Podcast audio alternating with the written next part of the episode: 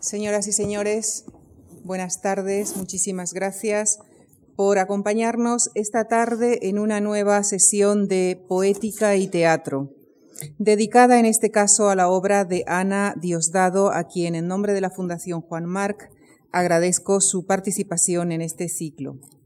Ana Diosdado dialogará el próximo jueves con Luciano García Lorenzo, profesor de investigación en el Instituto de Filología, para dar paso finalmente a una lectura dramatizada de su obra Jarira, con la participación de las actrices María José Goyanes y Gloria Muñoz, a quienes también quisiera agradecer que hayan aceptado nuestra invitación. También quisiera mencionar a la cadena SER por habernos proporcionado generosamente el documento sonoro que ustedes oirán el próximo jueves. Bien, Ana Diosdado y su relación con el teatro. Esta relación incluye casi todos los ángulos posibles. Hija de actores, se cuenta que aprendió a leer en los libretos que estudiaba su padre y desde los seis años ya estaba presente en los escenarios de Buenos Aires, ciudad donde nació. Ana Diosdado, además de dramaturga y actriz, ha extendido su labor creadora a la adaptación teatral, a la narrativa, a los guiones de exitosas series de televisión y hasta ha tenido tiempo para la gestión cultural, ya que ha presidido durante varios años la Sociedad General de Autores. El título con el que Ana Diosdado compartirá con nosotros esta tarde su recorrido a través de su trayectoria creativa es Tambores lejanos, ecos sin duda de aquellos otros con los que con tanto éxito se estrenara en la escena española hace 40 años. Y a este su Olvida los tambores al que me estoy refiriendo y por el que recibió el premio Maite, seguirían otras obras como Usted también podrá disfrutar de ella, por la que recibió el premio Fastenrad de la Real Academia Española, o más recientemente Cristal de Bohemia o La Última Aventura, por citar solo algunos títulos de su producción teatral. Señoras y señores, con nuestro agradecimiento les dejo con Ana Diosdado. Gracias. Muchas gracias por esa presentación tan gentil. Muchas gracias por estar aquí y por sentir un cierto interés por lo que yo pueda contar. Espero que sea lo suficientemente ameno como para que no hayan perdido ustedes su tarde. He tomado unas notas de las cosas que más o menos había hecho. Procuraré contarlas de un modo que no sea demasiado aburrido. Por supuesto, cualquiera de ustedes me puede preguntar lo que quiera, si no queda claro o simplemente tienen alguna curiosidad. Eh, yo nací dentro del mundo del teatro porque mi padre, Enrique Álvarez Diosdado, a quien siempre llamaron a Enrique Diosdado, como hacemos con ese tipo de apellidos, o sea, los Álvarez, los Gómez, los Pérez, los García desaparecen y es el segundo apellido el que, el que suele funcionar. Yo hice lo mismo, o hicieron conmigo lo mismo. Yo soy Ana Diosdado, pero tengo un nombre merecedor de otra época, porque me llamo Ana Isabel Álvarez Diosdado y Gisbert, que era el apellido de mi madre, y los catalanes, como ustedes saben, ponen un i delante del apellido de la madre. A partir de ahí nací en Buenos Aires. Yo no recuerdo haber aprendido a leer con los libretos que estudiaba mi padre, pero es muy posible porque es cierto que a los cinco años sabía leer y escribir y no era la única, no era una niña eh, privilegiada. En esa época sabíamos leer y escribir aquellos niños, mm, todos, mm, sin duda los programas de educación eran distintos o, se consideraba que había que saber leer y escribir. Voy a decir una broma malévola, pero a mí ahora me preocupa mucho que hay niños de 25 años que no saben leer y escribir. Y no sé a qué se debe, no sé a qué se debe. Yo tuve una experiencia no digo que sea esa la explicación, pero tuve una experiencia con una serie que, escribí para televisión que se llamó Segunda Enseñanza y que, bueno, se, se desarrollaba en un mundo de profesores y alumnos, eso que se ha hecho tantas veces y que suele tener, suele fin, levantar cierto interés entre los espectadores. Y para ello, pues eh, procuré documentarme, hablar con muchos docentes, también hablar con muchos alumnos, pero los docentes me explicaron que en todos los países se referían a nuestra zona, se referían a la zona occidental. Los países asiáticos debe de ser muy distinto el, el problema. Eh, el bajar el listón, y ellos entonces, y estoy hablando del año, creo que el año 83, cuando se estaba fraguando esta serie, cuando yo escribía los guiones, ya estaban temerosos de que por qué bajaba el nivel de los, de los alumnos, el nivel de estudios, el nivel de conocimiento tanto. Y coincidía, coincidía, ahora voy a ser una traidora, sin duda, y una desagradecida, pero en todos coincidía con la aparición de la televisión. Mm, no sé si tiene, si tiene que ver o todo es a la vez, o sea, aparece la televisión cuando está bajando el nivel. Mm, como ustedes comprenderán, yo en una época de mi vida hice televisión, la hice con, con bastante suerte y bien, bien todo, quiero decir, no estoy diciendo que bien yo. Mm, pero yo no sabía por qué era peligroso, pero sí me lo parecía. Hay un artículo que he intentado buscar porque sé que lo tengo, pero de alguien a quien he querido mucho, mucho, que es Francisco Ayala, y no digo era, es Francisco Ayala, que explicaba un poco, él se confesaba en ese artículo muy adicto a la televisión, le gustaba la televisión, le, parecería le parecía un medio importante y lo es, claro, que estaba todavía por, por alcanzar su grandeza, que lo alcanzaba en algunas cosas especiales, pero que no tenía nada en contra. Eh, él explicaba, y por eso digo que me gustaría tener aquí el artículo y no lo encuentro, mm, la diferencia que había para nuestro cerebro el enfrentarnos con un televisor que nos cuenta historias y con un libro que nos cuenta historias. Y la diferencia era la impasibilidad ante la televisión. No hay interactividad, por lo visto, según Ayala, y yo lo creo, eh, entre recibir imágenes, entre recibir, eh, bueno, lo que nos da la televisión y el cine, a lo que la lectura nos aporta. No estoy muy segura de si es verdad que la bajada de nivel viene de ahí, pero coincide con algo. Deberíamos subir ese nivel. Los que quizá, va a decir podemos, yo no estoy segura de poder con un libro, con un guion o con una obra de teatro, poder subir ningún nivel. Lo digo en serio, la modestia no es uno de mis pecados, precisamente. Mm, pero deberíamos hacer algo. La gente joven y alguna de las... Yo digo la gente joven, también me refiero a la gente de 40 años. Mm, tiene que notar a su alrededor esta carencia, esta... Eso.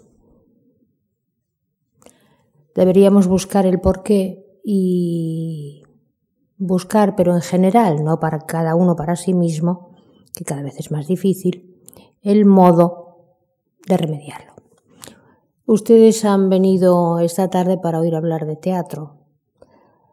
Y yo les estoy, me estoy escaqueando con este comentario, pero sí quería sacarlo, sacarlo a relucir porque es una de las cosas que a mí me preocupan una de las muchas cosas que a mí me preocupan y esta sí está relacionada con el teatro como, como con cualquier aspecto de la cultura. Hagamos como se debe en una charla con un público tan amable, porque veo que la sala está llena. Una introducción. El teatro es cultura. ¿A qué le llamamos cultura últimamente?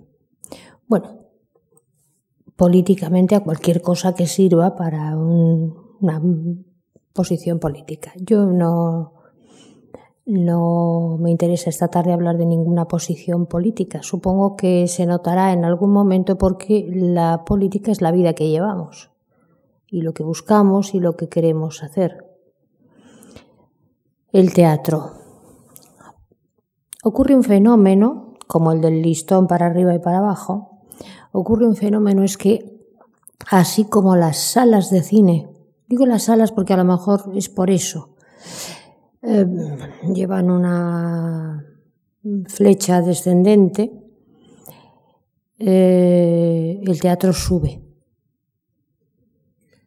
Es un fenómeno que he podido comprobar estadísticamente, directamente, por mi paso por la sociedad de autores. Era exactamente así. Y así. Esto no era frecuente. ¿Por qué sucede? Quizá, bueno, quizá porque no es lo mismo. No es lo mismo la imagen enlatada que la presencia viva. El teatro es la presencia viva. Lo he dicho demasiadas veces, pero bueno, también lo han dicho, por supuesto, otros profesionales y otros estudiosos. El teatro es ceremonia. Solemos decir que, el teatro tiene seis, yo creo que ya son siete mil los años, porque nos referimos al teatro desde los griegos acá. El teatro es mucho más antiguo. En mi opinión, el teatro es tan antiguo como el ser humano de determinadas maneras. En culturas diferentes es muy distinto, pero es el teatro. Es la ceremonia del teatro, la ceremonia de aquellos que representan lo que ha ocurrido o lo que va a ocurrir o lo que quieren que ocurra. La, la famosa y bellísima eh, historia de Platón respecto a la caverna, la explicación respecto a la caverna, de que estamos de espaldas a la puerta de la caverna y que un día volveremos y veremos la luz, veremos la realidad, que es breve y hermosa. Existe también posiblemente en otras culturas que yo desconozco, pero en el teatro japonés, en la religión, en el digamos, el mundo espiritual japonés hay una diosa que en este momento no me acuerdo de cuál era, que cuenta exactamente lo mismo. Esa diosa está en una caverna donde no puede ver la luz y sin embargo mm, va buscando la realidad y la solución de los problemas. Cuento estas cosas de una manera breve y no pedante porque no tengo tanto conocimiento como para poderlo hacer intelectualmente hermoso. Pero de ahí nace el teatro. El teatro nace con el ser humano. El ser humano necesita representar las cosas que le pasan, las cosas que teme, las cosas que desea. Eso ha ido evolucionando en las diferentes culturas, eh, por supuesto, y en, los diferentes momentos. Eh, cuando he dicho en alguna conversación privada, porque sí que me pongo a veces pedante, pero nunca en público, procuro que el teatro es eterno, lo creo total y absolutamente en cualquier situación. Peter Brook, que ha escrito sobre teatro, aparte de ser un director maravilloso, ha escrito sobre teatro cosas muy importantes y muy bien escritas porque son fáciles de entender. En uno de, sus libros, que yo adoro, El espacio vacío, dice ahí que que el teatro es un espacio vacío, un ser humano camina y otro le contempla, y eso ya es el teatro.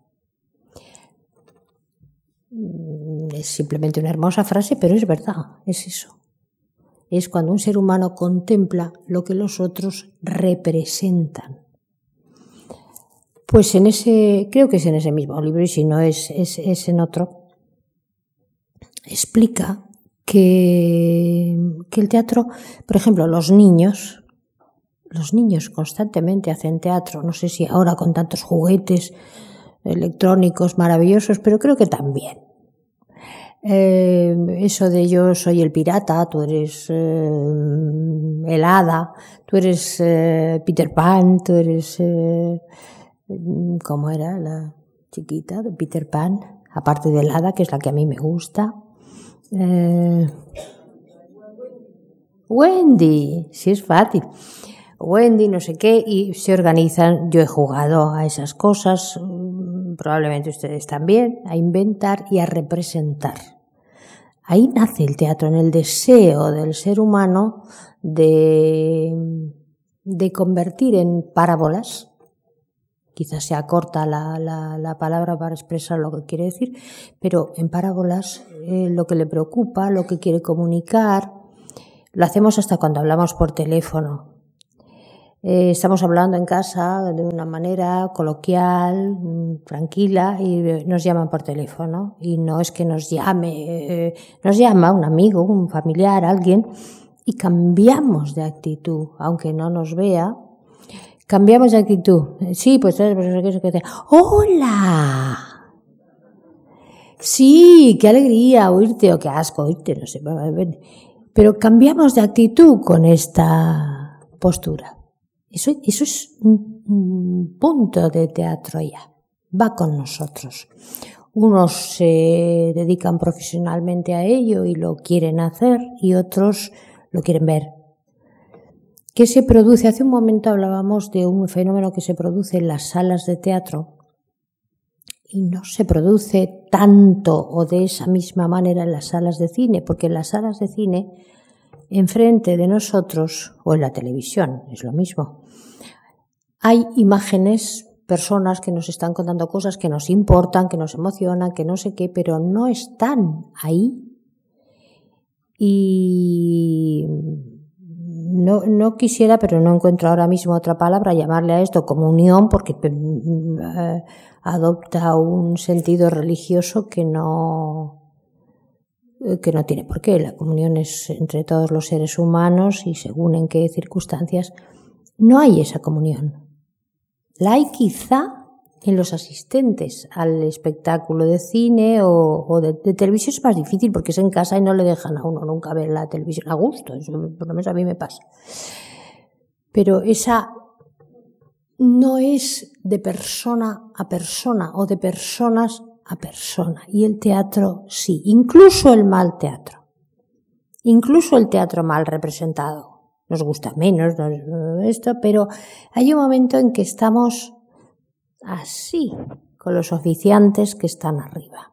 Esa, para mí, a mí me han pedido que cuente un poco mi experiencia a través de, bueno, lo que he hecho hasta el día de hoy, porque soy muy pesada y pienso seguir haciendo cosas. O sea que,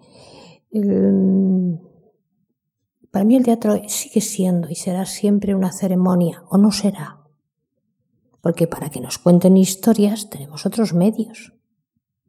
Curiosamente, no sé si es curioso, pero sí, sí, creo que sí. Ahora que hay una afluencia al teatro mayor en los últimos años, que hay un, como un resurgimiento del público al teatro, he leído algún comentario que dice, parece ser que el público eh, desea, le gusta, necesita el, espectáculo en directo. Yo la primera vez que leí esto me dio como un escalofrío. Así como en directo.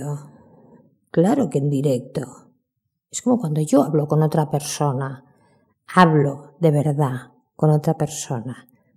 Y el fenómeno que se produce en una sala de teatro tanto si el público dice esto no me interesa nada, me aburro o no me, o no me aporta nada, tanto como si no se convierte en un, en un sentimiento general. ¿Cómo es posible si esas personas no se conocen, no suelen conocer a título personal a los que están en el escenario oficiando, digámoslo pedantemente, representando? ¿Por qué se produce? Porque es común, porque se crea una energía, porque hay algo que se comunica o no, y de ahí la, el rechazo y la respuesta de ese público que reacciona mm, unitariamente.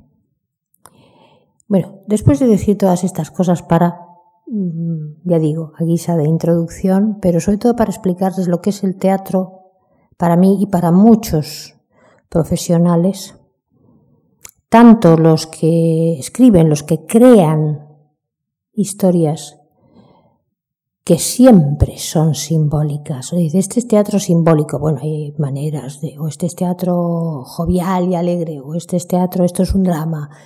Es igual, es lo mismo. lo que estamos creando son historias que nos comuniquen los unos con los otros y que nos hagan sentir o pensar, que es tan importante. Pues ahora hablaré del mío. Esto es una pretensión, pero eso es lo que me han pedido. Entonces hablaré de, de una trayectoria, de una trayectoria profesional que algunos de ustedes quizá conozcan parte, quizá alguna anécdota les pueda resultar entretenida y sobre todo pueda reflejar yo soy muy mala conversadora, o sea, yo estas cosas no las debería hacer porque siempre digo que por eso me gustó ser escritora. Porque escribir sí que puedo, bien o mal, no, no hago juicios de valor, pero sí que puedo y me gusta y disfruto y es mi mundo. En cambio, hablar y hablar con un grupo de personas eh, que me atienden muy amablemente, pues me, me, frena un poco. En cambio, mmm, creo que, elegí la profesión, la carrera que, realmente me iba y me iba a satisfacer. ¿Cómo empezó? Aparte de leer los, los eh, libretos de mi padre, de eso no me acuerdo porque era muy pequeña, pues empezó con que yo me escribía para mí, para mi hermano, cuentos, eh, principios de novela, muchos principios de novela porque empezar es fácil. Principios de las obras de teatro son relativamente, pero fáciles. Lo terrible es la continuación. En las novelas pasa igual. Dice, ¿y esto luego cómo va? O sea, cerrar una historia literaria es lo profesionalmente difícil. Pues yo empezaba para mí, para mis amigos, para nunca para mis padres porque no les importaba nada, ni yo quería que les importara. He escrito toda la vida, toda la vida he contado historias, incluso en el colegio, eh, las travesuras que se hacen en el colegio cuando estábamos en la parte de atrás o algo así, de cuenta, cuenta. Y yo hacía seriales, que yo les contaba, cuéntanos una, empieza una novela o algo así, y pues fulano y mengano y tal, teníamos un periódico del curso, como, como tantos, y, al día siguiente que teníamos ese ratito de, trampa, de travesura, pues, ¿y cómo sigue? ¿Cómo sigue? No, no, habías dicho que fulano se iba. Digo, ah, no, pero vuelve. Me encantaba contar historias. Hablar de mí no me gustaba me sigue sin gustar. Bueno, ampliamente eso lo llaman timidez. De niña, de joven era muy tímida, mucho, mm, tremendamente. Ahora ya no. Ahora ya no. Pero un poquito, un poquito de esas costumbres, de esas cosas quedan. Y era, pues empiezo con mi lista de las cosas que he hecho profesionalmente para, bueno, pues lo que me han pedido que haga que es contar un poco con mi trayectoria profesional que he hecho hasta hoy. Lo primero que hice, digamos, que se publicó, que, profesionalmente fueron cuentos. Trabajé para Gaceta Ilustrada, hacía traducciones, hacía traducciones de la revista Life y una vez el que era responsable mío, mi jefe, no recuerdo, eh, no me acuerdo de cómo se llamaba, será posible. Eh, me dijo, está muy bien, qué bien, traduces muy bien, pero, pero, ¿cómo inventas? No trato de ser infiel al que lo ha escrito. Dice, no, no, estaría encantado, porque es que, ¿cómo lo...? Yo ya escribía cosas traduciendo artículos. Eso es una, es una vocación, nunca he dudado de mi vocación. Después de eso escribí una novela, he escrito muchas, ya digo, he dicho hace un momento que empecé muchas y que las dejaba a la mitad porque ya no me interesaban o no sabía cómo desarrollarlas o cómo fuera. Pues escribí una que la terminé y era así. Y mi hermano, que siempre ha creído en mí, ahora ya no sé, porque claro, ha pasado mucho tiempo y la realidad se impone, pero creía mucho en mí, nos llevábamos bien, y la presentó al Premio Planeta. Entonces quedó finalista del Premio Planeta. Esa fue mi primera novela, se llamaba En cualquier lugar, no importa cuándo, y se publicó. Era así, se quedó en una novela mm, normal. Bueno, la felicidad del día del libro, que fue cuando se publicó esa novela, mi primera novela, el tener ese libro en las manos, quien no haya escrito y publicado no, no, no se puede imaginar lo que es, cómo, cómo me sentía yo. En una época en que además no se llevaban los jóvenes, al contrario. Se decía, ya te llegará el momento, ya... Yo siempre digo que, que he ido al revés, no se llevaban los jóvenes ni se llevaban las mujeres. Para eso. Mm, lo recuerdo fue un 23 de abril, el día del libro. Lo recuerdo como algo maravilloso. La novela no era maravillosa, era una novela, bueno, que estaba bien escritita, cerradita, sobre todo tan cortada, estaba estupenda. Eh, a partir de ahí, pues ya, digamos que me lancé a intentar publicar. Hay otra novela que a veces me la ponen en la lista de trabajos como como editada y finalista del, del mismo Premio Planeta, de, de, un Premio Planeta, pero no existe. Se llamaba Campanas que aturden, también era un tocho importante. Y era, era José Manuel Lara, el padre, el que todavía estaba al frente de la editorial, me dijo, me dicen mis asesores, mis consejeros, que esto está bien, eh, de hecho, está entre los finalistas. Los finalistas eran 15 o 20, no me acuerdo, no el finalista. Pero que claro, hay que, hay que reducirla más que la otra, hay que, de hecho, volverla a hacer. Y bueno, bueno, pues yo, claro, yo me pongo a ello. Nunca me puse a ello. Y nunca se editó. Pero figura, figura como mía. Hombre, mía era, pero mía sola. No, nunca estuvo, nunca estuvo en las librerías. Después yo seguía con la narrativa que de hecho es mi, ¿cómo decirlo? No solo mi amor primero, ese que nunca se olvida, mi amor más profundo. Pero se me ocurrió un buen día, les ahorro a ustedes tiempo y, y detalles, ¿no? Se me ocurrió un buen día, puesto que yo pertenecía a una familia teatral, estaba muy cerca del mundo del teatro, me gustaba, como espectadora y bueno, dije, ¿y yo sabré escribir una obra de teatro?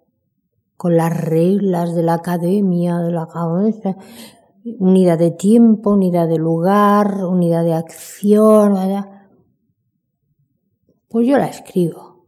La escribía para mí, para mis amigos, eso que, que en esa época juvenil pues se hacía, pero claro, mis amigos, muchos, eran de teatro, eran gente de teatro, jóvenes actores y actrices, jóvenes directores, y se la dejé leer. Y dijeron, esto hay que hacerlo. Yo, jajaja, ja, ja, tontería. Pero uno de esos amigos maravillosos, y le voy a nombrar porque le quiero mucho, ha seguido siendo amigo mío, como casi todos los que participamos en aquella experiencia, Mm, además de amigo mío, era millonario. Se llama Javier Artiñano, tiene más Goyas que nadie como, como figurinista. También alguna vez ha hecho escenografías, pero los suyos son los figurines y tiene todos los premios del mundo porque es excelente. Es una excelente persona también. Y no nos dejaban. Yo decía, estáis locos, estrenar, con lo difícil que es eso. Y nosotros, que somos chiquilicuatres y no sé qué y no sé cuántos. Y se fue. Eh, esta es la única anécdota, como la, la charla se ha titulado Aquellos tambores, pues aquellos tambores es esta historia. Entonces, eh, él se fue buscando teatros, no le va ninguno, claro. Ah, jovencillos, va, no nos hacían ningún caso. Y se fue al Teatro Valle Inclán, que entonces no era la antigua abadía, era, estaba en la Torre de Madrid, en, en, la Plaza de España, pero en el edificio de la Torre de Madrid. Teatro Valle Inclán, teatro pequeñito. Y él fue a pedirlo para estrenar esta obra, también Bueno, bueno, bueno, pero aquí hay que dejar un aval importante porque claro, ¿quién, quién son ustedes? Y que... Y me pregunto, bueno, ¿cuánto? Él era además del, figurin, del figurinista, perdón, del escenógrafo. Eh, el productor. Y le dijeron, estoy hablando del año 70, ¿eh? Le dijeron un millón de pesetas. Entonces él, como albéniz en una ocasión que algunos de ustedes conocen, dijo, sacó la chequera, como estas, porque su familia era millonaria. Nunca lo olvidaré, nunca olvidaré ese gesto, nunca olvidaré...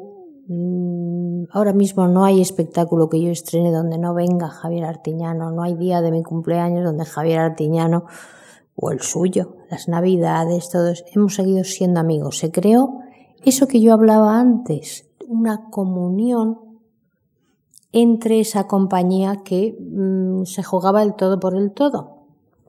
Decían, ay, si nos dieran un mes el teatro.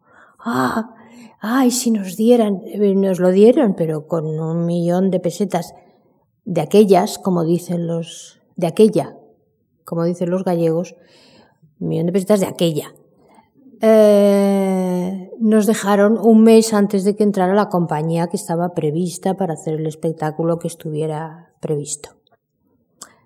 Y estrenamos y se produjo pues un milagro. Yo creo que nacía, esto ya es un poco, es un poco, no me atrevo a decir poético, pero bueno, espiritual, sentimental, se produjo el milagro que producíamos todos nosotros con aquella ilusión, con aquella sensación de eso, de, de milagro, de magia.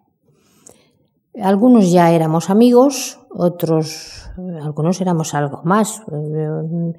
Eh, mi novio formal de entonces era uno de los actores que lo dejó todo para hacer esa función y nos vino muy bien porque a lo largo de los dos años en que se representó rompimos nuestra relación sentimental, con lo cual nos vino muy bien a los dos. Hemos seguido una amistad maravillosa desde entonces. Hablo de Juan Diego. Mm, todos somos como una pequeña familia que un día eh, ganó algo, que un día consiguió algo que parecía imposible fue un éxito, se, se unían muchas circunstancias, ¿eh? se unían muchas circunstancias, pero bueno, se consiguió. Esos son los tambores lejanos que dieron título a esta charla. Fue en el año 70. En el año, hace dos años, se volvió a hacer. También por una compañía de jóvenes, también fue bien, bastante bien. Claro que yo recuerdo aquello como una cosa mágica, ¿no? Y esto pues era una cosa que estaba bien. Y fue muy bien. Y estos chicos jóvenes me decían, esta función, que está bien, que nos gusta, pero se la hacemos, pero tiene algo, tiene algo. Digo, tiene un recuerdo que quizá vosotros no conocéis, pero que, que os ha, porque se hicieron íntimos, son íntimos hoy en día, son como, como una piña. Y eso mm, para mí es muy bonito, yo no lo sé explicar, pero eso es, ¿cómo diría? El espíritu del teatro, eso que dicen a veces el veneno del teatro, es cierto, es cierto. Cuando uno pasa por esas experiencias y por otras, claro, más importantes, uno se queda, se queda tocado. Eso fueron aquellos tambores lejanos y más o menos repetidos hace dos o tres años, no me acuerdo cuándo, cuando se, se volvió a hacer. Después de eso, pues yo me sentí la reina del Chantecler, claro. Y dije, ah, voy a escribir teatro porque esto, aparte de apasionante, pues bueno, si empiezo bien. Y escribí una obra que para mí, vamos, su título es Si hubiera buen señor, por el poema de Miocid era la, bueno, era muy, muy teatral, por decirlo así, muy onírica. De hecho, es un sueño, al final se sabe que es un sueño, pero es la historia de los comuneros de Castilla. Y la censura dijo no, no la prohibió, pero la quedó, la dejó en stand-by. Un día, un día se hará, sí, ahora no, no la autorizaron. Y entonces, pues bueno, pues estrené otra, que era el Okapi, que curiosamente, ya la explicaré por qué digo curiosamente, eh, mi madre, mi, segunda madre, o sea, la esposa de mi padre, Amelia de la Torre, que me hizo de madre toda la vida, sí, ella quería, ella me animaba mucho tanto a escribir teatro como a ser actriz. Ella me decía, pero tú tienes que ser actriz porque tú eh, lo haces bien, porque tal. Mi padre, en cambio, hablo de mi faceta de actriz atípica. Mi padre me decía, no, no, algunas cualidades tienes, sí, sí, sí, tienes algunas cualidades, pero no tienes salud. Y para ser actor hay que tener mucha salud, es cierto, ¿eh?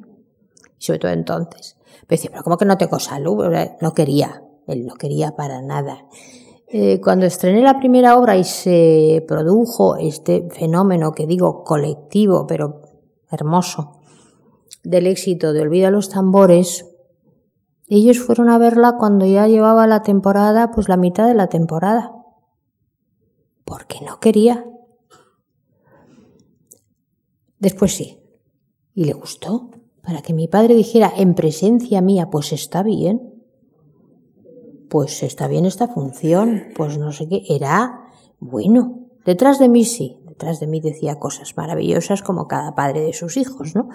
Pero adelante, jamás. Y ahí dijo que no estaba mal, vamos, que estaba bien. Entonces yo escribí una obra que se llamó El Okapi, que era una obra eh, sobre... Había gente joven en el escenario, pero era una historia de ancianos, de residencia de ancianos, que entonces apenas existían, eran un poco exóticas. Entonces leyó la función, dijo, oye, esto para nuestra compañía está bien la función, no está mal, eh, pero la podríamos hacer. Y yo, ¿qué más quería que ellos hicieran esa función? Y la hicieron con una compañía maravillosa, porque eran muchos, entonces se podían permitir las compañías extensas. Estaba Agustín González, María Luisa Ponte, eh, supongo que algunos de ustedes los recuerdan, los recuerdan muy bien. Carlos Casaravilla, eh, bueno, no se trata de repartos en este momento, pero era un gran reparto. Tuvieron mucho éxito. Y a mí me preguntaban, creo que hablábamos de Adolfo Marsillac hace un momento. Adolfo Marsillac, que mi padre como que lo adoptó, porque él venía de Cataluña al Teatro María Guerrero y era el primer actor de María Guerrero y él, Adolfo, estaba un poco solo, entonces era muy joven. Y por eso para mí Adolfo fue siempre como no solo un gran amigo, admirado, sino como un hermano. Era ser difícil pero muy querible. Pues eh, con el estreno de esta función me dijo, ¿y por qué escribes? Tú eres joven, ¿por qué escribes sobre los viejos? Yo no escribo sobre los viejos, escribo sobre la gente. Hay gente joven, gente mm, pequeña, gente madura, gente vieja. El mundo no está lleno de unos o de otros. Ahora da la sensación de que quieren que sea así, pero es mentira. La vida está compuesta de seres humanos. Entonces que yo era, sí, bastante joven, muy joven, de hecho, y para las consideraciones de entonces mujer y muy joven, pues porque me gusta esta historia, porque, bueno, pues la siento, pues tal. Años más tarde, cuando, no recuerdo con qué obra era, o fue antes con, con Olvida los tambores que me dijo, pero sí, ya comprendo que tú tienes tu edad y estas cosas y esto pues qué bien, porque la, obra está bien, has tenido un éxito, pero ¿por qué los jóvenes que son una gente tan antipática? Decía, pero Adolfo, ¿sobre quién hay que escribir? Digo, ¿no te gustan los viejos? Dice, nada. Digo, pues lo serás un día. Dice, no pienso. Y cuando lo fuese lo dije. Yo también lo era ya, vamos. Dije, y ahora, dice, me siguen sin gustar los otros viejos.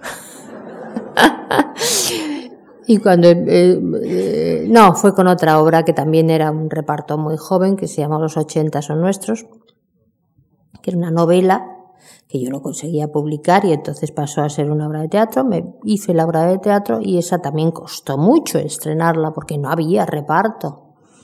Y al final la, la consiguieron producir ellos mismos, porque los mismos actores que la estrenaron, quiero decir. Uno vendió una moto, el otro, la protagonista vendió sus joyitas, eh, todos aportaron porque querían hacer lo cual para mí son los recuerdos maravillosos de, de mi carrera, ¿no? Eh, pues me dijo, dice, de los jóvenes está bien la obra, sí, sí, sí, claro, y les gusta, pero ¿por qué tienes que escribir sobre los jóvenes? Y fue cuando le dije, pero tú qué, sobre qué tengo que escribir, sobre marcianos, también poco me importaría, pero tendría que inventar mucho. Él era así. Era un gran hombre de teatro, muy inteligente, un maravilloso director. A mí como dramaturgo no me gustaba y puedo decirlo ahora. Puedo decirlo ahora, Adolfo, porque él eh, sabía que era verdad. Él sabía que era verdad. Me he perdido divagando y esto mm, lo, lo hace muy mal, creo, que un amigo nuestro que se va por los cerros de Úbeda, ¿no? En cualquier caso, es un gran hombre de teatro también, o sea que no me, no me quejaré. ¿Qué más vino? Bueno, como no se podía eh, estrenar, eh, si hubiera buen señor, estaba ahí, escribí el Ocapi y después una obra que se llamó Usted también podrá disfrutar de ella, que a mí no me gustaba. Yo no estaba, bueno, es muy difícil que el propio, el propio autor esté satisfecho totalmente de lo que ha escrito. Eh, es esto lo que yo quería decir, sí, pero no, no, no acabas de estar. Eh, y bueno, la gente que he conocido que está muy satisfecha de lo que ha hecho suele ser imbécil. Pero esto debe ser por justificar mis inseguridades. Esa obra se sigue haciendo. Esa obra que no me gustaba a mí y que si la analizo, pues sí, hay cosas que me gustan sobre la publicidad, sobre el peligro de la publicidad. Bah, se hizo muy bien, eso sí, es verdad, se hizo muy bien y, tuvo, tuvo mucho éxito, se tradujo al inglés y se sigue haciendo en esos teatros en, en, los Estados Unidos, que como son tan inmensos estados que casi son como diferentes países, todos tienen sus teatros, todos tienen, pues se sigue haciendo, se sigue haciendo y me, mi vanidad, mi ego se sienten halagados. Son casualidades normalmente, pero Después de esto, después de esto se, pudieron, se pudo hacer si hubiera buen señor. No sé si contar la, la anécdota. ¿Vamos bien de tiempo? Sí. Bueno. Había un director general de teatro y un subdirector general de teatro. El subdirector general de teatro se llamaba Mario Antolín, a quien creo que muchos de nosotros hemos conocido él se decía a sí mismo que era el último fascista, estaba en un error, estaba en un completo error, pero él lo decía abiertamente, yo soy el último fascista. Era una persona muy, muy agradable, le era más inclinado hacia la música, pero estuvo muchos años casado con una, con una primera actriz y fue director de teatro, director de funciones de teatro, quiero decir. Era una buena gente. Y entonces él era su director. El director, eh, voy a intentar hacerlo breve, el director se puso enfermo, tuvo una gripe, no A, sino corriente. Y entonces él tuvo que ir al Pardo a presentar al general Franco pues su informe y él estaba aterrado porque decía, Dios mío, no sabrá ni quién soy ni qué hago. Pero bueno, tengo que ir y no, eh, fue. Y bueno, supongo que esto ocurre con todos los mandatarios, pero de hecho sabía perfectamente quién era Mario Antolín y mm, a corto, como trato de hacer con todo esto que les cuento. Eh, bueno, Antolín, ¿y qué tal va esto? No sé qué, la programación para el año que viene, pues había un clásico, había, no me acuerdo qué obras había previstas. Dice, está bien, eso está bien. ¿Y los jóvenes? Entonces, parece, esto es contado por Mario Antolín y, y por alguien más que estaba presente. Dijo, bueno, pues excelencia, eh, sí, eh, los jóvenes es que, eh, dice que, que dicen cosas, ¿no? pues sí, claro, la juventud, ya sabe usted, dice, bueno, hay algo bueno, dice, pues yo tengo una obra que tengo mucho interés en estrenar, y era la mía, que la tenía ahí en un cajón que es de una chica que está escribiendo teatro, que parece que, que, funciona. Desde luego, quién era yo no lo sabía, pero era normal porque no lo sabía casi nadie. Y dijo, ¿es buena? Dice, sí. Sobre las comunidades. Ah, bueno, eso es un tema. Sí, sí, sí. ¿Cómo se llama? Dice, si hubiera buen señor. Dice, no, eso no. No es buen título de teatro.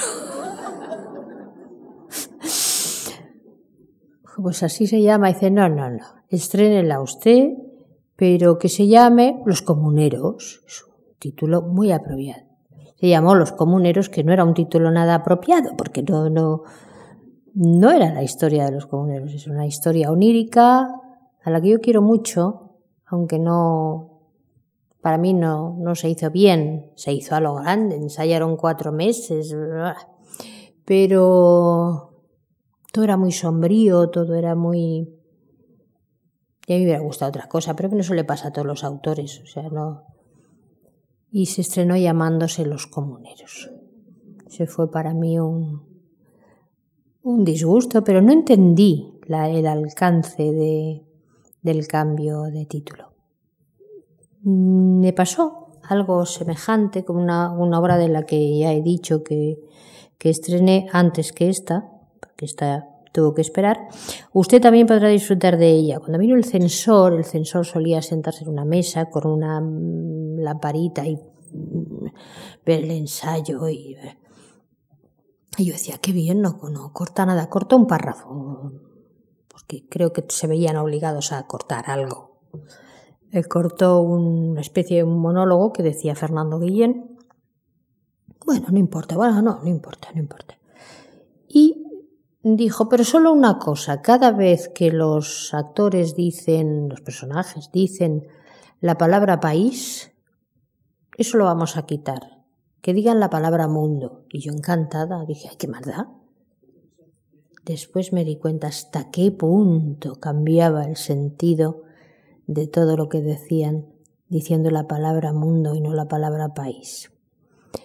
Aún así, eh, ya digo, esa obra me dio muchas satisfacciones y me las sigue dando a un nivel más, eh, más pequeño, pero la historia de la censura se ha escrito mucho, hay gente muy importante que ha escrito, pero es que es verdaderamente apasionante el decir que, que mente, aquello que, que solíamos decir de la censura, lo malo no es el señor de negro, porque iban de negro que, que viene y que borra esto, quita lo otro, tal. No, es que la tenemos aquí.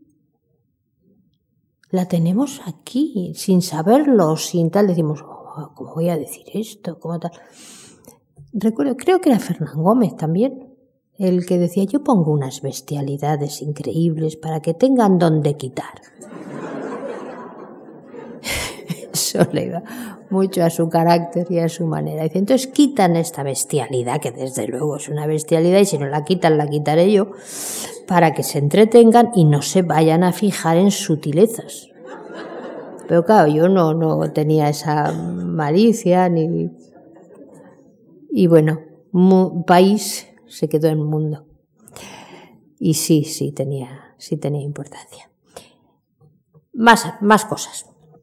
Eh, bueno, hice, entonces convocaron en, creo que la Academia de Cine, como dicen ellos, los, los alumnos de la Academia de Cine, la mítica, o sea, la primera Academia de Cine, que eran pocos alumnos, que era la exquisitez, era muy cara, era muy cara porque, claro, todo era a base de, de mm, ejercicios de, de, los alumnos, o sea, eran tres cursos que salían muy caros. Entonces, creo que ese fue el motivo.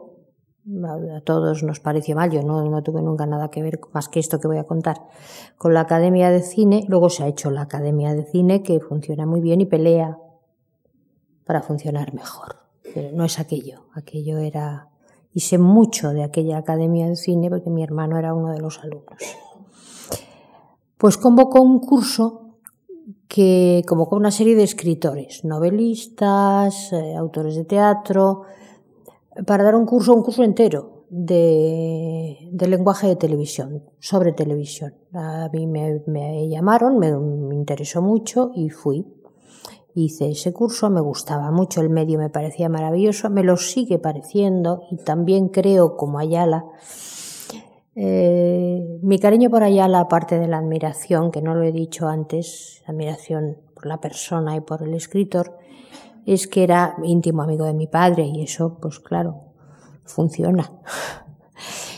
Pues como mm, me parece que es un medio que todavía tiene que alcanzar su, su, su magnitud, su, su, alcanzar el arte algunas veces, en algunas cosas contadísimas en las televisiones del mundo, lo ha conseguido, pero no a través de su propio lenguaje.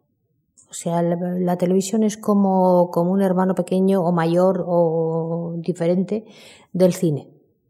Tiene, tiene que, claro, en que se funda, en que, cuáles son sus metas, la audiencia, es decir, el dinero. Entonces, cuando sus metas sean otras, o puedan ser a veces otras, eh, alcanzarán obras de arte, no quiero nombrar ninguna, mm, porque ejemplos hay, los han hecho. Entonces llegará, si sigue la televisión y seguimos nosotros, no nosotros uno a uno, sino nosotros, pues, pues llegará. Bueno, yo hice ese curso con mucho interés y una cosa que me pasaba mucho en los cursos y luego a los 15 días no me acordaba de nada, eh, fui el número uno.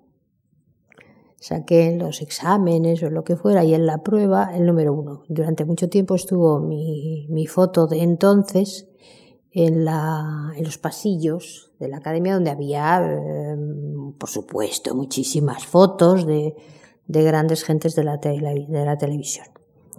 Y el pequeño ejercicio que, que yo hice pues eh, eh, no sé si se filmó, creo que se no, que se grabó, que se grabó en vídeo y se, y se hizo. Pues qué bien, ¿verdad? Y entonces me llamaron para, para trabajar en, en televisión, para hacer unos guiones para televisión. Eh, hay que explicar las cosas. Creo que influyó mucho que el director de programas entonces era Chicho Ibáñez Serrador, que también es como de mi familia ser muy, muy querido y, y que de televisión sabía más que, y sabe, más que nadie. Había empezado de niño haciendo televisión en América, etc. Entonces me dijo, pues quiero, quiero unos guiones, una serie de media hora, o sea, una, lo que allí llaman una telecomedia. Ah, ah qué bien. Eh, aquello se llamó Juan y Manuela. Y yo escribí lo que me dio la gana. Efectivamente era una comedia, pero se hizo filmada en blanco y negro aún. Y fue idea de Chicho, me dijo, no, no, no, no, pero esta mm, protagonista de la serie la tienes que hacer tú. Y yo, qué terror, porque yo, dice, porque estarás encima, tendrás, tendrá una identidad contigo, la serie, yo quiero que la, que la hagas tú, y no sé qué. Como yo quería hacer la serie, la hice. Después tomaron la costumbre de, hacer las series conmigo. A la primera no quería yo de ninguna manera. La segunda ya sí, ya quería yo. Esto envicia. Mm, pues se hizo esa serie, no me acuerdo en qué año debió ser en el 76 o algo así. Después me dijeron, presenta otros proyectos y yo presenté unos proyectos Paso por la televisión, aunque hoy hemos venido a hablar de teatro porque sí que tiene que ver con mi, con mi trayectoria, por esto que estoy contando. Y mm, bueno, porque la verdad es que tengo que estar muy contenta de... No estoy muy contenta del resultado, pero ya digo que eso no me suele pasar. Pero sí que funcionó, conectó con la gente, como dicen, como dicen ellos. Y conectar a través de una pantalla, ya digo, es muy distinto. Entonces yo había presentado un proyecto con cuatro guiones que se llamaba Trece Anillos de Oro y otro que se llamaba Los chicos de la prensa. Y el momento en que los presenté me dijeron, está muy bien, fíjate, pero es que no es el momento, son unos temas que, claro, mm, piensa en otros, digo, no quiero. Yo de joven era bastante iconoclasta. Yo no quiero, yo quiero hacer uno de estos dos o ninguno. Pues más adelante, quizá, digo, ya, ya, ya. Bueno, y me fui a mi casa y seguí con mis cosas.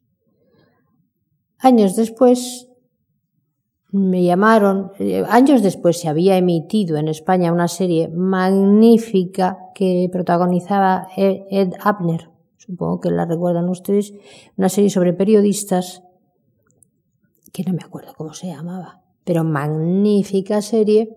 También en España la historia de los periodistas, el periodismo había cambiado mucho y luego después, después de emitir esa serie no se podía uno medir con aquellos.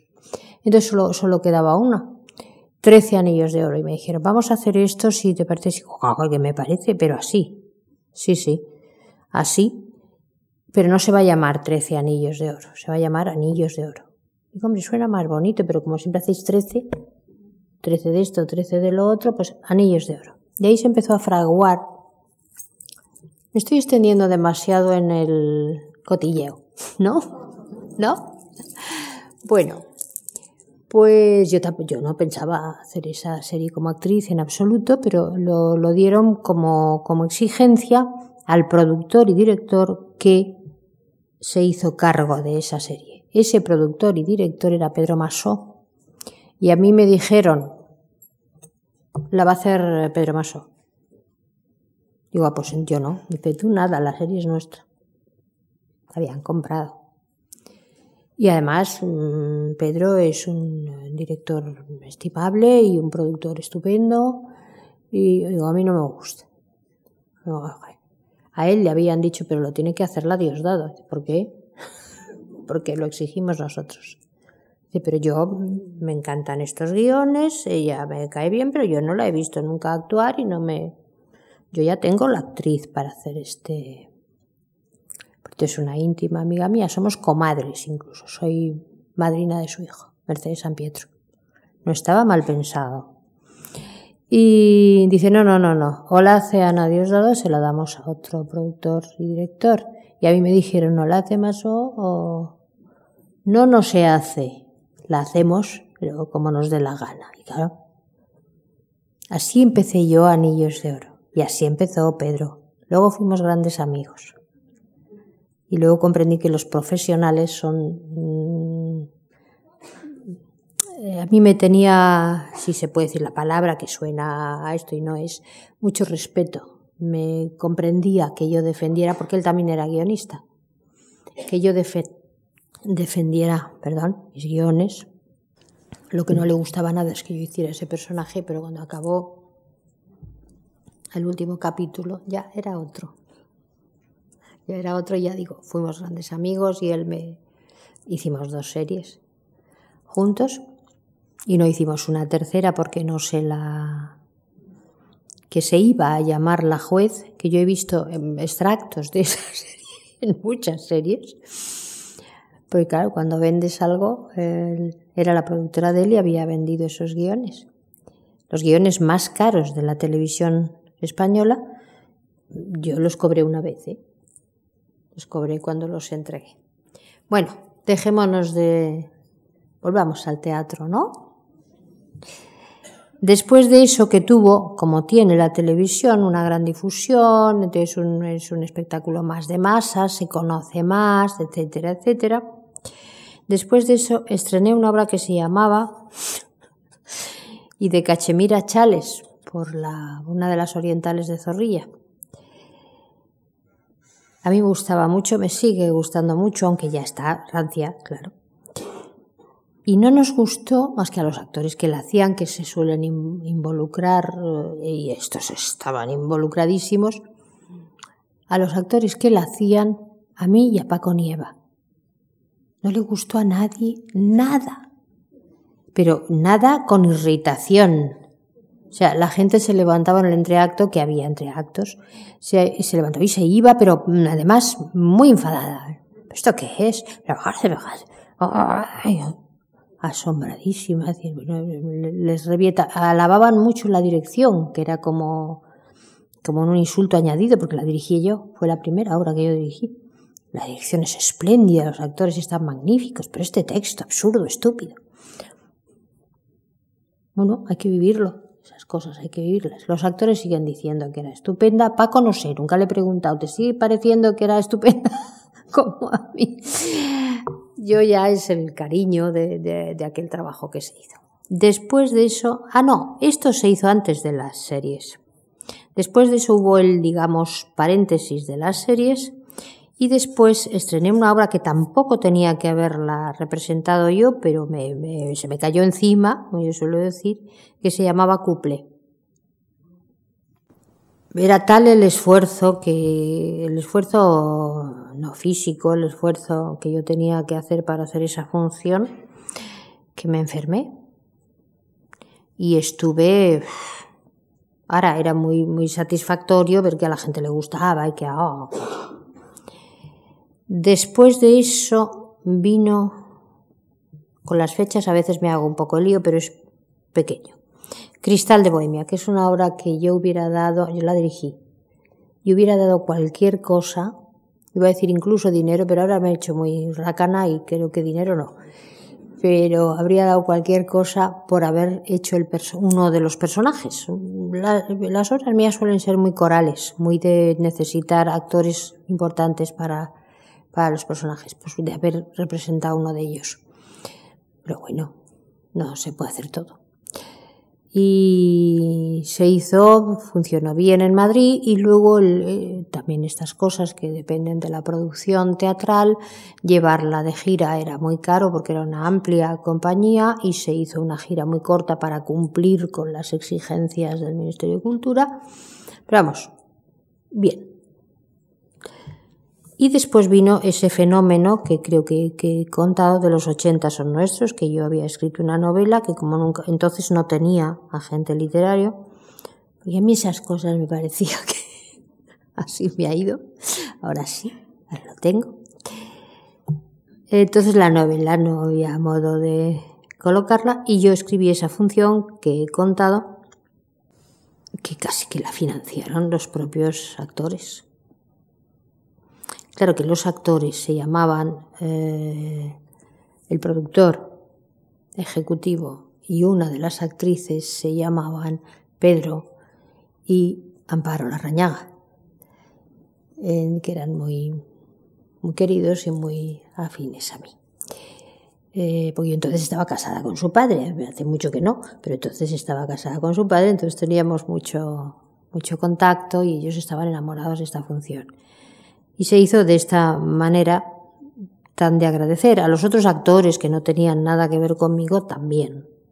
Porque también se la jugaban también. Y fue, pues quizá otra, otra, otro agradecimiento de la vida, de decir, como esto está costando tanto trabajo, como esto es tan así, vamos a que esto sea un éxito. Y lo fue. E inmediatamente editaron la novela. Esto ahora se vuelve a editar. El día, creo, se presenta Sería, será ya la cuarta edición que la quieren presentar como, como dirían en teatro, un reestreno. Eh, en una editorial cordobesa a los que les tengo mucho cariño por esa razón, porque dicen que esa novela está ya fuera de catálogo y que hay que volverla. Y porque estamos hablando mucho de los 80, o los 80, o la década de los 80, entonces dicen, esta hay que volverla a editar. Y a eso vamos. Y también hay un proyecto para la obra, y también hay un proyecto para una película. Entonces vamos a acabar de los 80, pero no se harán todos. Vamos a ver. Después de eso hubo una obra que es la única obra que yo he representado con mi ex marido, con, entonces aún era mi marido, eh, Carlos Larrañaga, y cuando le da la gana es un actor maravilloso, cuando no, no cuando él no se enamora de lo que está haciendo. Sí, claro. Actor desde los 12 años, pues sí, pero, pero aquello le, le, gustaba y, la, y se hizo muy bien. No se llamaba Camino de Plata, se llamaba Puente de Plata. Pero era un título, ahora no, no se respeta eso, que estaba registrado, yo creo que a principios del siglo XX. y no se podía usar, entonces a punto de estrenar, pues Camino de Plata, que realmente no quiere decir gran cosa, pero bueno. Después estrené una obra que todo el mundo me quería cambiar el título y ahí ya yo no me dejaba. 321-322. Es una obra a la que le tengo mucho cariño, que me gustaba mucho. Es una obra con una con una acción paralela que se entremezclan las acciones paralelas y que la historia, bueno, está bien. Después una obra, La imagen del espejo. Esta obra, como tampoco había así facilidad para estrenarla porque era de dos personajes, ahora son las que se estrenan. Como era de dos personajes, pues había una cierta dificultad porque, bueno, parecía que era menos comercial que otras, que no sé qué. Yo trabajaba entonces, hacía guiones para Radio Nacional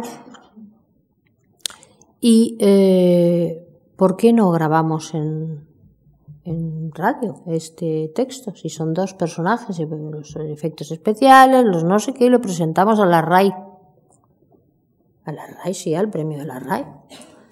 Pues con los actores eran José María Rodero y Manuel Galeana, la música la hizo Tomás Marco y lo que tuvieron es poco tiempo para prepararlo. Entonces en los otros países europeos, creo que son solo los europeos los que entran en este concurso de la RAI, lo hicieron en un mes, en dos meses, nosotros lo preparamos, pero lo grabamos en un día.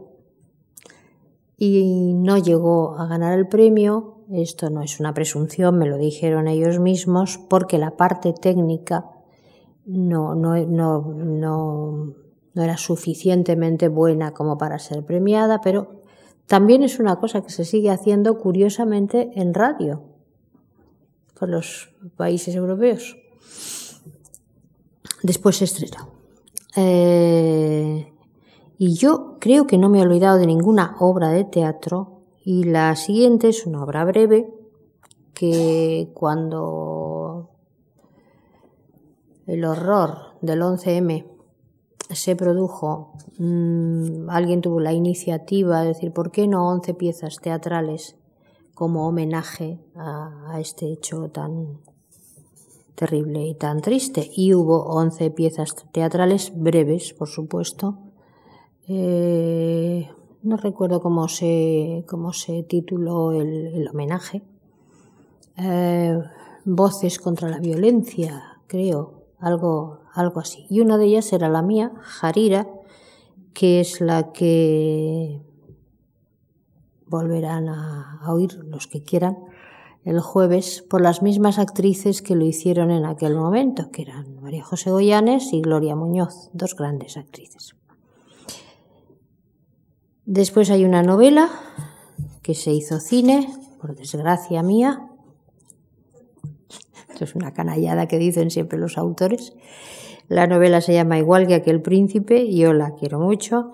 Es una novela, digamos que situada en las revoluciones románticas y en México. No Pancho Villa, no tal, eso que está muy bien y maravillosamente hecho, sino la guerra de la independencia de, de México y por supuesto hay una historia de amor, hay historias de traiciones, hay historias de... Es una novela. La hicieron en cine y hicieron una cosa de acción, cuando es una, es una cosa muy intimista. Y sobre todo, como yo soy la autora, pues protesto, porque eso es lo que hacemos los autores. Normalmente cuando lo hacen en cine decimos, no, no era eso. Pero en fin, se hizo y ahí anda. Y luego, mm, ah, bueno, mm, sí, hubo un, grupo de, autores Fernando Fernán Gómez era uno, Paco Nieva era, era otro, yo misma em, era otra, no, no me acuerdo que dijimos, bueno, ¿por qué no el, el teatro en radio, que, que, que tuvo en su época tanta, no los seriales, que todavía no se habían empezado a hacer en, televisión, porque se hacían series cortas, de, ya digo, el número era el 13 Mm, ah, sí, sí, tal, tal. A mí me encanta la radio y lo que no tiene ahora vuelve a no tener hace muchos años, ficción. Y entonces hice, escribí una, escribí y dirigí. La realización la hacía un técnico eh, una, una, serie de series, válgame la redundancia, para, para Radio Nacional. Una se titulaba Ruego me digáis amigo, que era el protagonista era el infante don Juan Manuel y su juglar. Y entonces el juglar le contaba historias a don Juan Manuel que opinaba. Juan Manuel es un personaje absolutamente fascinante. No digo el mío, digo él. Eh, y, eso pasaba a la época actual y se... pretextos. Y luego una que, que, era, me parece que eran 22 episodios, se llamaba Hierro y Oro, que todo mi afán era convertirlo en una novela. Era sobre la conquista del Perú y más o menos sobre la historia de la conquista en general. Pero luego escribió Reverte, Pérez Reverte a la triste y no había quien le levantara la palabra, claro, ya. Ni lo intenté, ni lo intenté. Ahí la tengo para mí. Otra se llamó, quiero decir con esto que fue bastante tiempo, que fue de aquellos doce, y era el mismo truco de utilizar la historia de cada uno de los apóstoles, eh, pero en la, en la época actual, que fue de aquellos doce, pues uno era esto, uno era lo otro, uno tal, hacían esto. Bah. Hubo otro que se hizo expresamente para presentarlo al premio de la RAI, se llama Feliz Nochebuena, con una historia que conocemos todos porque es una historia real repetida mil veces, eh, que el día de Nochebuena un bando y otro de la guerra, y no solo de la guerra civil española, ocurre en muchas guerras, eh, porque la guerra es un invento tan, tan absurdo, aparte de terrible, ¿no? Que tenéis chocolate, pues no, pues tenéis tabaco, pues no, pues no sé qué, porque cantan villancicos de un lado y de otro. Yo conocí de un lado y de otro a dos que se habían conocido así. Me pareció una historia tan, tan hermosa siempre que escribí, dije, pues este guion, pues este guion. Y también fue a la RAI y no ganó. Pero fue. Después, ¿qué más les puedo contar de mi vida profesional? Tuve una columna semanal en Diario 16 durante un año. Escribí muchas terceras para ABC hice un, una colección de entrevistas para blanco y negro, que claro, como blanco y negro me facilitaba el acceso a personas. Y me, me enfadé con una, solo con una. Una entrevista preciosa que le había hecho Antonio Gala y que estaban enfadados con Antonio Gala porque no quería trabajar para ABC. Y entonces no la quisieron publicar y dije, ah, no. Ah, no. Y a lo mejor estaba cansada también. Y, y me fui. Luego, pues yo esto no lo considero parte de mi vida profesional, pero en realidad sí lo es. Fui consejera del Consejo de Dirección de la Sociedad de Autores, después fui presidente, pasé, digamos, por allí. Sigo siendo socio, claro, naturalmente.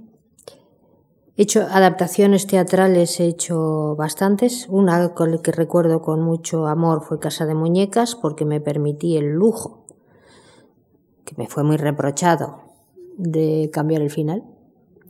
Ibsen lo había hecho 80 veces. En cada país que iba cambiaba el final de Casa de Muñecas y no le dejaban el que era. No, yo sí le dejé el que era, pero añadía una mínima pincelada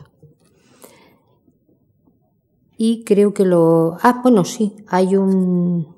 Es más que un fascículo, pero tiene la categoría de fascículo, que se llama El teatro por dentro, un estudio sobre, pues eso, sobre toda la vida del teatro que sabemos y que me parecía interesante contar para, para una iniciación al teatro. Y no me acuerdo de nada más. Hay más cosas, pero banales. Gracias.